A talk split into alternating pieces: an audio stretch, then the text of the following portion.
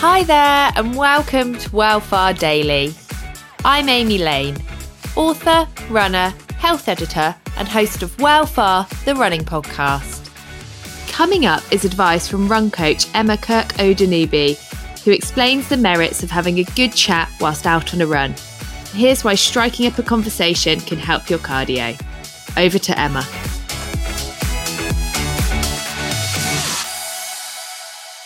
I know that one of the things that I've struggled with in the past is knowing, well, thinking too much about my breathing, but then maybe also not breathing enough or the right way. Yeah. Like, what are your beginner's breathing tips?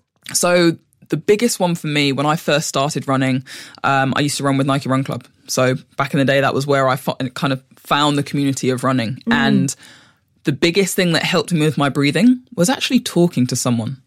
So running and talking to someone, because when you're talking, you have to regulate your breathing anyway. Your body doesn't kind of get huffy and puffy when you're trying to talk. Yeah. Because you know where your breath needs to come through. So if you then run and have to do that, don't get me wrong, initially it's very labored and you're really uncertain, but your body falls into a rhythm of finding the way to breathe and talk.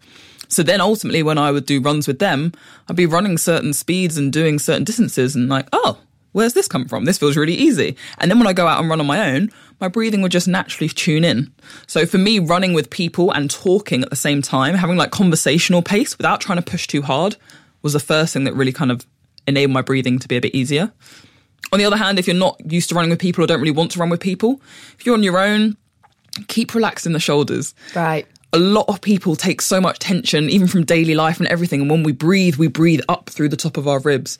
Trying to breathe more through your stomach, through your chest, is really going to help you just regulate that naturally. To beginners, do not fret about your breathing.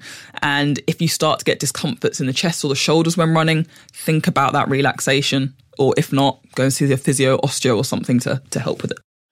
I hope you found some of this advice helpful, guys.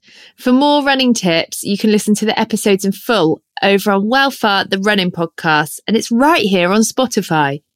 And if you're after a running buddy, then follow, support, and chat to other runners on Instagram using the hashtag Wellfar.